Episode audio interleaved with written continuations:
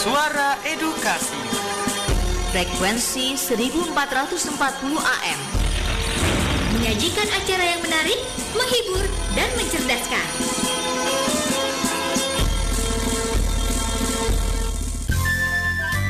Waktu berputar dan perjalanan peristiwa pun berjalan.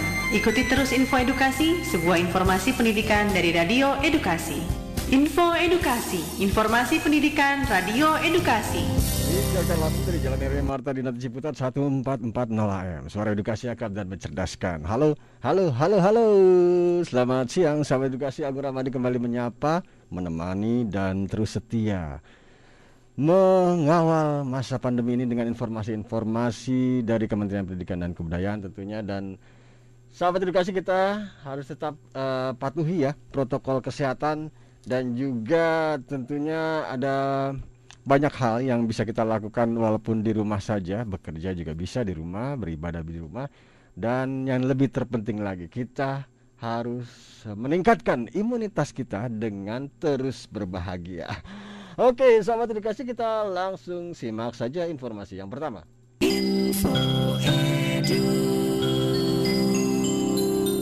Informasi pertama ini uh, pemilihan mahasiswa berprestasi di 2020 sudah dilaksanakan dilakukan oleh Pusat Prestasi Nasional Kementerian Pendidikan dan Kebudayaan di mana Pusat Prestasi Nasional atau Puspresnas sukses menyelenggarakan pemilihan mahasiswa berprestasi tingkat nasional tahun 2020 dengan kegiatan seleksinya tingkat nasional dilaksanakan pada 10 hingga 12 September kemarin. Seluruh tahapan seleksi mulai dari pendaftaran, seleksi tingkat wilayah hingga seleksi tingkat nasional diselenggarakan secara daring. Keren nih sahabat edukasi. Karena memang situasi dan kondisi pandemi Covid-19 di Indonesia uh, belum mereda, maka kegiatan Pilmapres ini yang diikuti oleh 40 mahasiswa sudah lolos seleksi tingkat wilayah yang mana mahasiswa yang terpilih adalah mahasiswa program diploma dan program sarjana dengan dibekali niat dan semangat untuk mendorong antusias mahasiswa di Indonesia tetap dapat berprestasi di bidang gagasan kreatif.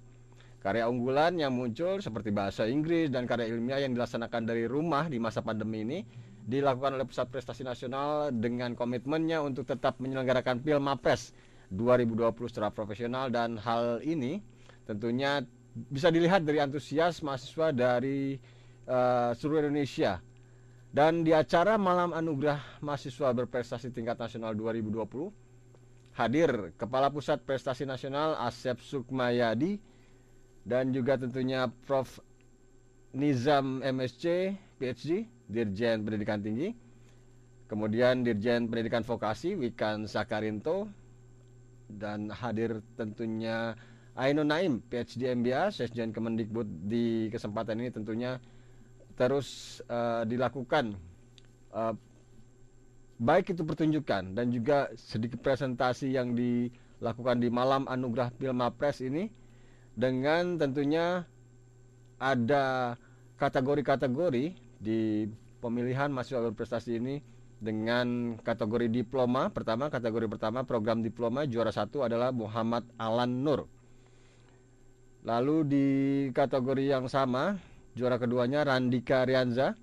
Di juara ketiga Jen Nur Syahbani Nin Keula. Untuk program sarjana di urutan pertama ada Rabita Madina dari UGM. Di juara kedua ada Amanda Margaret Inganta Universitas Diponegoro Undip. Lalu di juara ketiga ada Agnes Isna Kuswondo dari BINUS. Dan untuk mahasiswa penginspirasi diraih oleh Stefani Angela dari Universitas Katolik Widya Mandala dan Julia R. Tapilatu dari Unipa. Kepala Pusat Prestasi Nasional tentunya mengucapkan selamat dan penghargaan setinggi-tingginya kepada para juara dan seluruh finalis Pilmapres 2020 tahun 2020 ini tentunya yang sudah berjuang berkompetisi secara jujur dan sportif.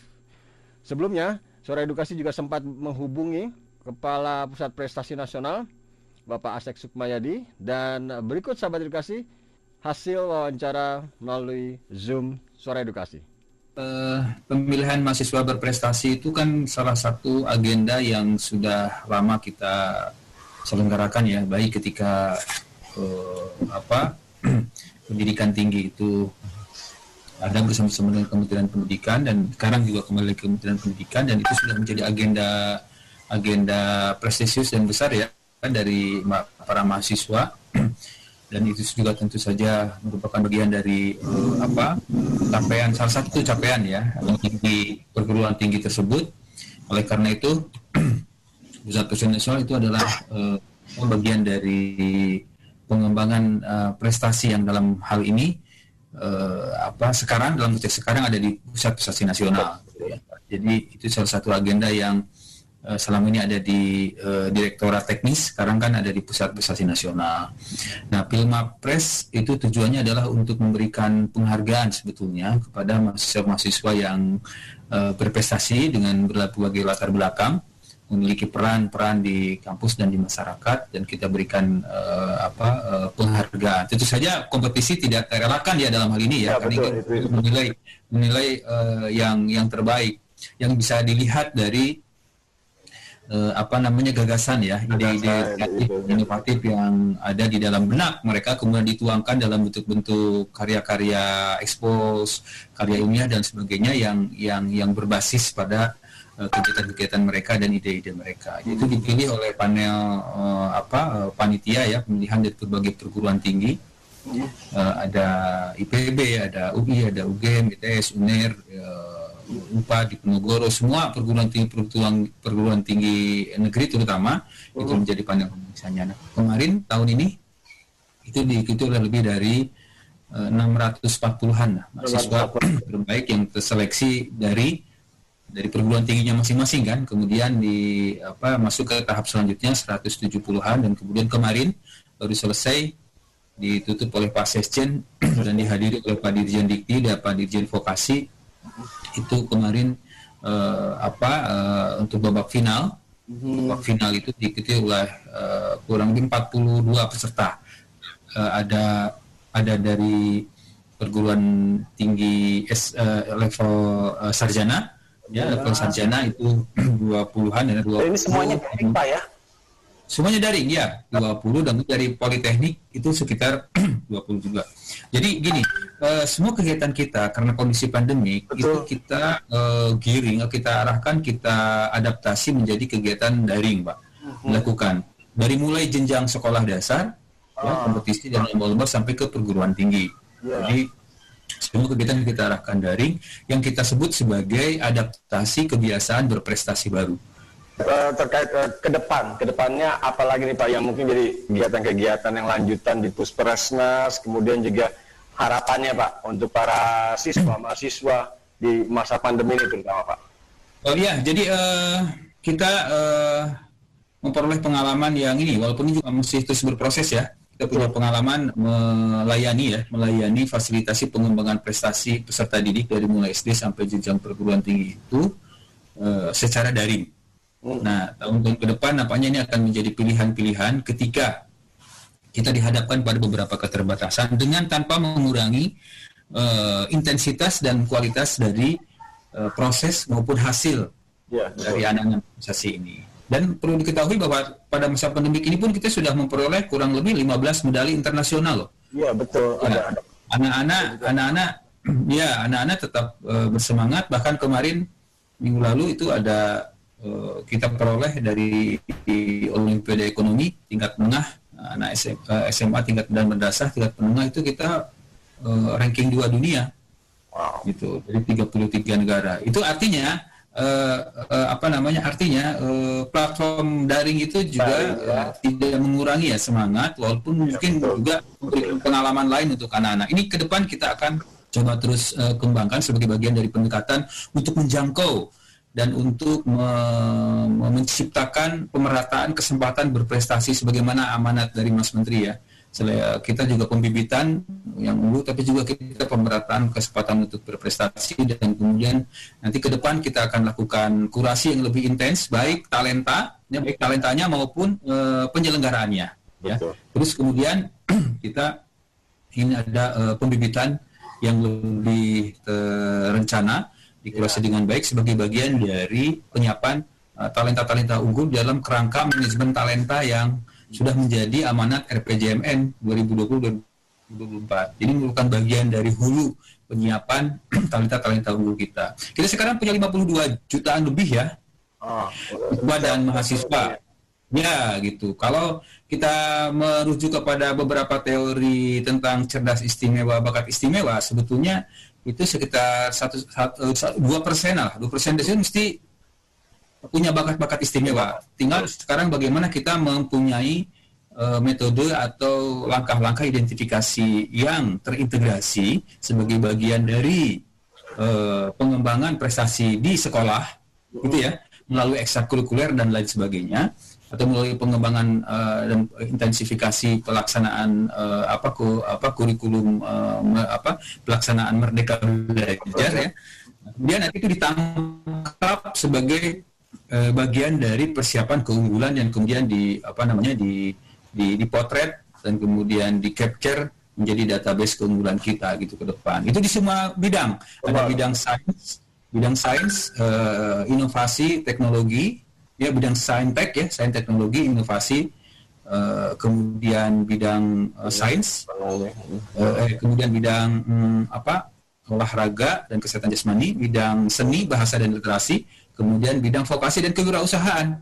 Ya. Ya jadi jadi itu yang uh, akan terus kita kembangkan. Mudah-mudahan anak-anak ini uh, lebih uh, apa lebih punya banyak kesempatan untuk uh, bisa dimanfaatkan secara bijak bagi uh, sebesar-besarnya untuk uh, apa mendorong uh, pemandirian dan pembangunan bangsa ini. Karena uh, setiap tahun itu ada sekitar 2 juta ya anak-anak yang berinteraksi. Kita sentuh melalui kegiatan-kegiatan kita yang sekarang ada di pusat prestasi nasional dan mulai tingkat daerah sampai ke apa namanya uh, tingkat internasional.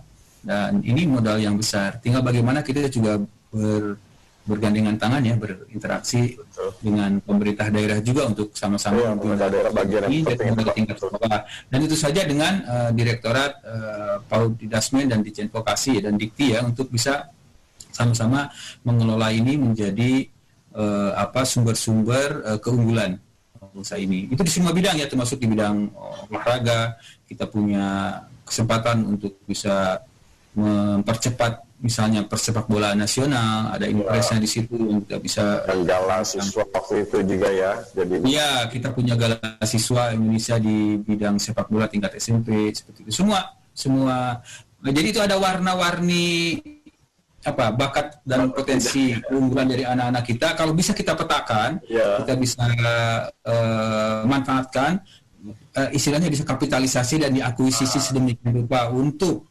sebesar-besarnya mendukung pengembangan SDM unggul kita itu saya kira bisa kita lakukan. Itu ke depan seperti itu. Asep Sukmayadi Kepala Pusat Prestasi Nasional. Dan selanjutnya untuk Pusat Prestasi Nasional selaku penyelenggara serta seluruh pihak yang terlibat, Sesjen Ainun Naim menyampaikan apresiasinya karena berhasil menciptakan kolaborasi yang baik untuk menyukseskan kegiatan. Dan apresiasi berbagai inovasi ini ditunjukkan tidak hanya dari para mahasiswa, namun juga inovasi yang dibuat oleh panitia dan dewan juri yang dapat melaksanakan kegiatan meski dalam situasi pandemi tentunya. Kepala Pusat Prestasi Nasional Kemendikbud Asep Sukmayadi selaku Ketua Panitia menyampaikan bentuk inovasi dalam pelaksanaan kegiatan tahun ini berupa optimalisasi penggunaan teknologi informasi dalam menjaring dan menyaring mahasiswa yang berprestasi unggul dengan asas kesetaraan mutu PTN perguruan tinggi negeri dan juga PTS perguruan tinggi swasta serta keterwakilan dalam wilayah untuk mahasiswa dari program sarjana dan program diploma. Oke, sahabat edukasi akan hadir informasi pendidikan lainnya. Jangan ke mana-mana, suara edukasi akan kembali setelah yang satu ini. Tony, Tony, bisa berhenti gak sih? Loh, memang kenapa pak? Kamu ini pagi-pagi sudah menghidupkan motor sambil digas-gas berisik tahu? Maaf kalau keberisikan pak. Tony lagi belajar otomotif. Belajar kok bikin bising Tony. Ya sudah Bapak mau ke warung sebelah dulu. Iya pak. Loh ada apa pak? Kok sepertinya lagi kesel? Iya bu. Anakku si Tony. Kenapa memangnya dengan si Tony pak? Sejak masuk ke sekolah kejuruan Tiap hari bikin bising saja bu Sabar, Pak. Sabar gimana, Bu? Sudah gitu, Katanya esok mau lanjutkan lagi kuliah sesuai kejuruan yang kini ia senangi. Pusing saya, Bu. Loh, bukannya lebih bagus, Pak? Sekarang ini kan baru digalakan ya pendidikan vokasi, Pak. Vokasi? Pendidikan vokasi merupakan sistem pendidikan yang diarahkan pada penguasaan keahlian tertentu yang disesuaikan dengan kebutuhan industri, Pak. Hmm, gitu ya, Bu. Wah, berarti saya keliru ya, Bu ya. Guna meningkatkan sumber daya manusia industri, pemerintah mengoptimalkan pendidikan vokasi di Indonesia. Pendidikan vokasi menyiapkan generasi muda Indonesia yang unggul, produktif, dan berdaya saing internasional.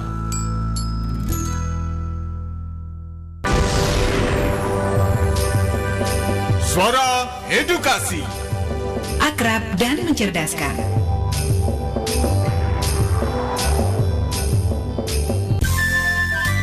Waktu berputar dan perjalanan peristiwa pun berjalan. Ikuti terus info edukasi, sebuah informasi pendidikan dari Radio Edukasi. Info Edukasi, informasi pendidikan Radio Edukasi. Masih di info edukasi di 1440 AM Suara Edukasi. Assalamualaikum, teman-teman. Cerdaskan. Oke, sahabat edukasi kita lanjut untuk informasi berikut dan tentunya masih dari eh, dunia vokasi. Ini sahabat edukasi ada informasi bertajuk sistem ijon. Nah, apa ini sistem ijon? Sistem ijon mendukung percepatan revitalisasi SMK. Untuk pendidikan vokasi ini dianggap eh, tentunya berhasil jika keterserapan di dunia industri, petani maupun juga dunia kerja sudah tinggi dan hal ini dianalogikan seperti eh, sistem ijon yang biasanya merugikan para petani dan karena tengkulak membeli padi dengan harga murah saat padi masih belum siap panen.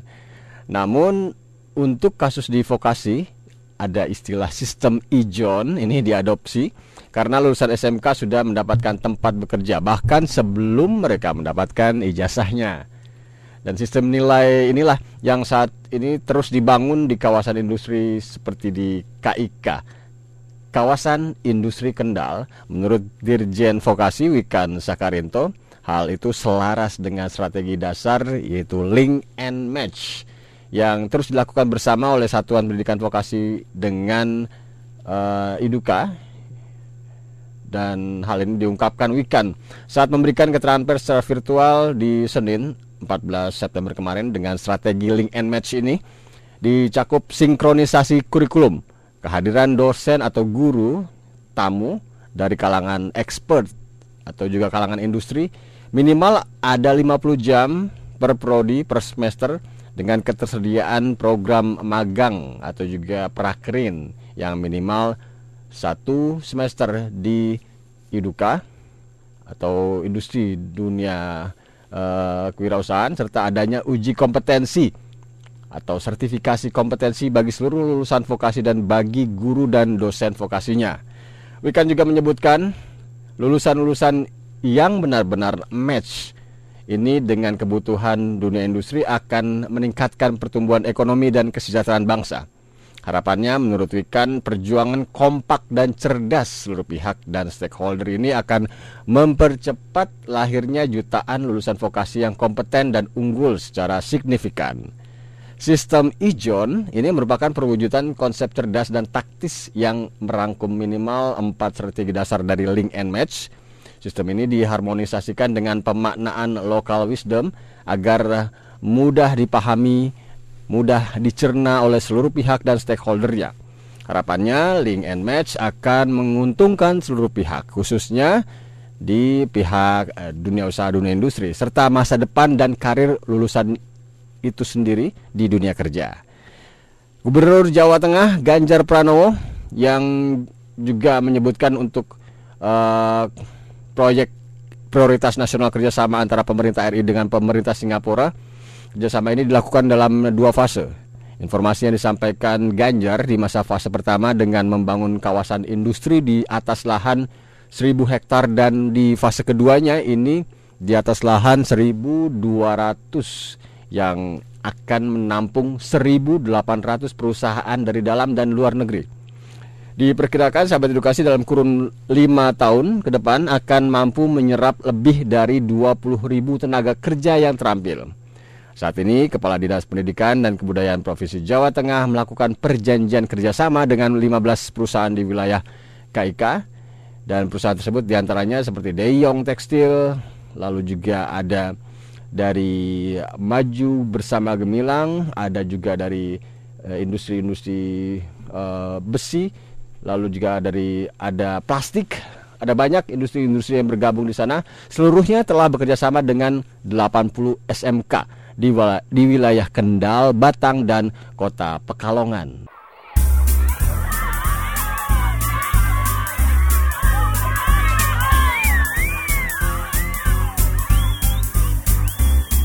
Ketika aku sedang santai, ketika aku sedang bermain, aku sedang belajar, ku dengar suara edukasi.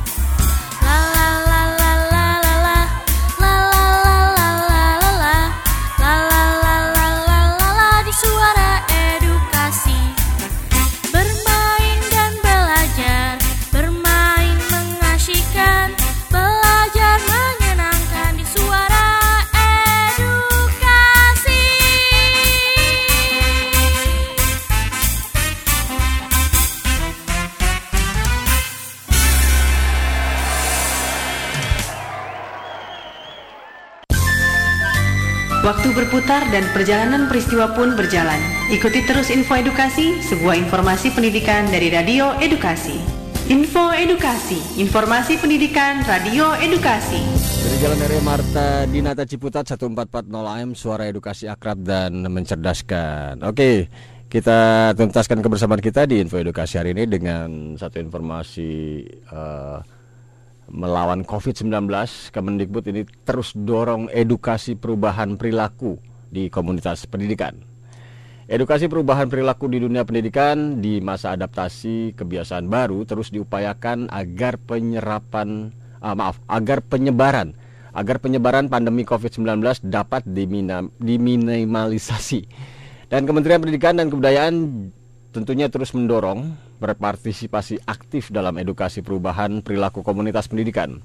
Hal itu sejalan dengan upaya Satgas Penanganan COVID-19 bidang perubahan perilaku yang menekankan bahwa kampanye edukasi perubahan perilaku di masa kebiasaan baru perlu terus disampaikan dengan penekanan pada 3M.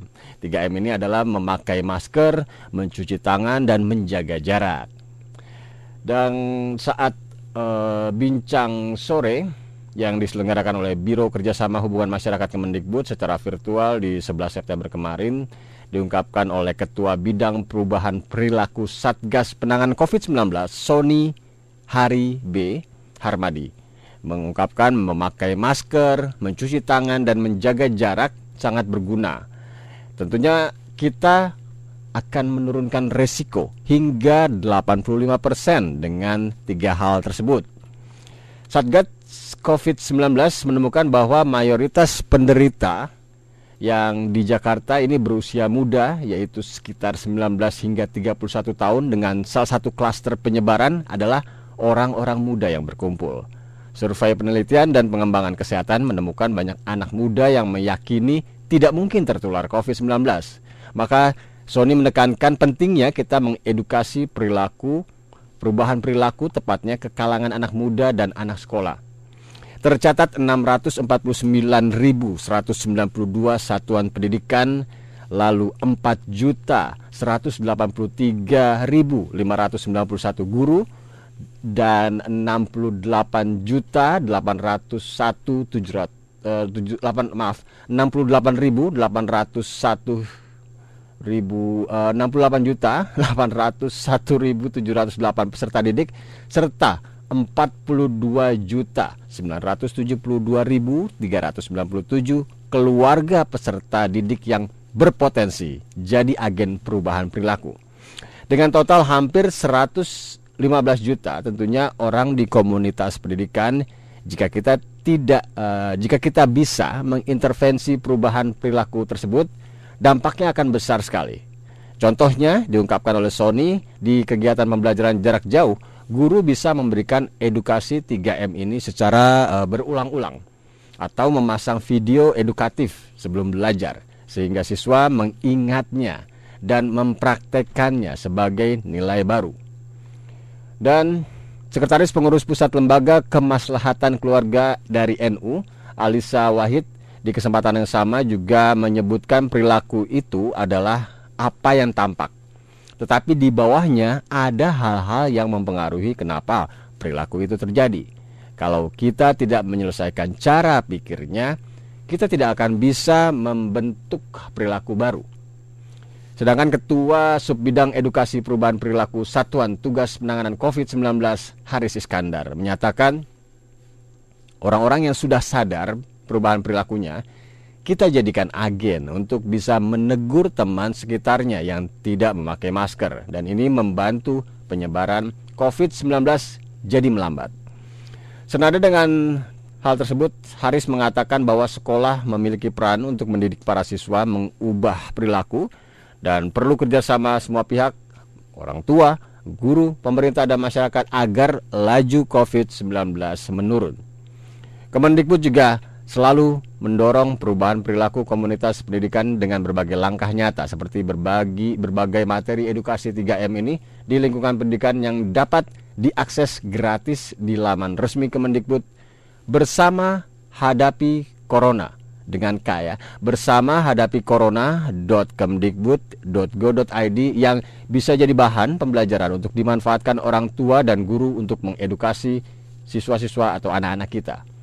Selain itu di awal September Kemendikbud sudah menerbitkan surat Sekretaris Jenderal Kemendikbud nomor 77106 garing A titik A7 garing EP garing 2020 tentang pelaksanaan edukasi 3M yang surat tersebut berisi tentang imbauan bagi dinas pendidikan di provinsi dan kabupaten kota serta untuk pimpinan perguruan tinggi agar seluruh satuan pendidikannya melakukan edukasi 3M secara konsisten dan berulang-ulang.